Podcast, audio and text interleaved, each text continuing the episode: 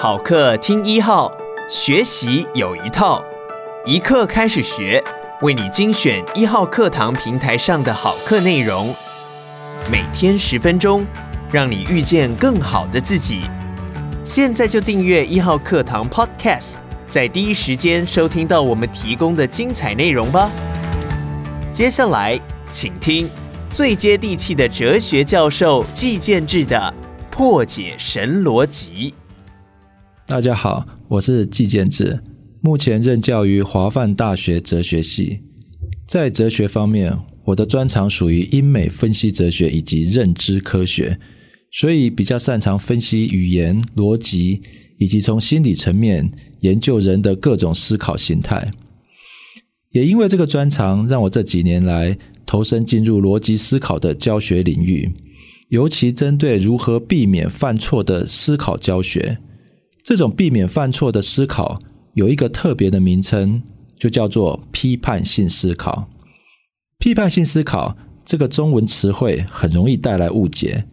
脑海里容易浮现一个人批评另一个人的画面，就好像一个批判性思考者就是一个很会批评他人的人。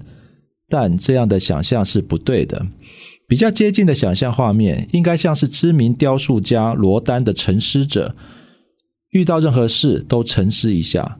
所谓批判性思考，简单的说，就是对各种思维讯息都很挑剔的人，尤其针对事关重大的讯息和想法，都以一种审慎的态度面对。所以，如果把各种讯息当作是水果摊里的水果，一个批判性思考者就是那个很仔细挑选水果的人，而不是批评水果摊老板的人。但就算发现很多水果是坏的，也只会跟老板反映，不会随意批评。在这个水果的比喻中，一个批判性思考者就不容易买到坏水果，让自己损失钱财又损失健康，也不会随意和人吵架。这样的生活态度对人生有很大的帮助。当我们在生活中比较不容易被错误讯息蒙骗时，也就能避免各种危机，并且做出更好的抉择。其实，批判性思考也算是一个很新的词汇，开始在台湾社会上受到重视，也是最近几年的事情。我在大约十多年前尝试开这门课的时候，当时台湾还很少有这样的课程，就算有，也大多是由教育学领域的老师们在教。台湾哲学界当时很少有人在做这些事情，无论是教学或是研究，都很少见。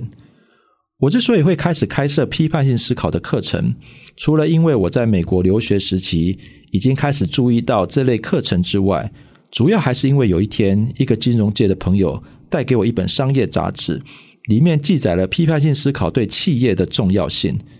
当一个潜在危机没有被发现，整个企业可能面临颠覆性的危害。后来陆续读了一些相关的书籍与报道。发现这种思考能力的应用范围很广，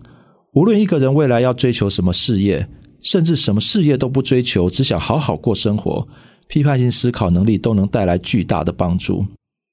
之前之所以都没意识到这点，主要是因为学哲学的人习惯把思考能力只应用在哲学问题上，比较不会去思考商业问题、企业问题。直到从杂志文章看到不同角度的报道，才发现其妙用。批判性思考其实就是哲学思考的一个部分。每个学习哲学的人，事实上都会顺便学习批判性思考的能力。但是，学会这种思考能力是一回事，把这种思考能力应用在日常生活中却是另外一回事，不会自动转换。所以，即使是学哲学的人，或是曾经自学过很多哲学的人，一样需要学习如何将批判性思考能力应用在生活中。而在整个批判性思考的教学中，最重要的部分称之为谬误辨识，也就是能够发现生活中错误推理的能力。但是在我第一年教批判性思考课程的时候，遇到一个难题：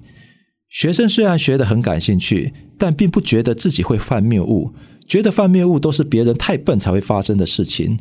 但实际上，谬误思考是所有人都会有的问题。之所以会让学生有这种错觉，我猜想主因是在介绍各种思维谬误时，所用的例子都太夸张。从这些例子来说，一般人确实是不会犯这类谬误。为了想让学生可以感受到谬误在生活中的威胁，我花了很长的时间，不断在生活中寻找例子。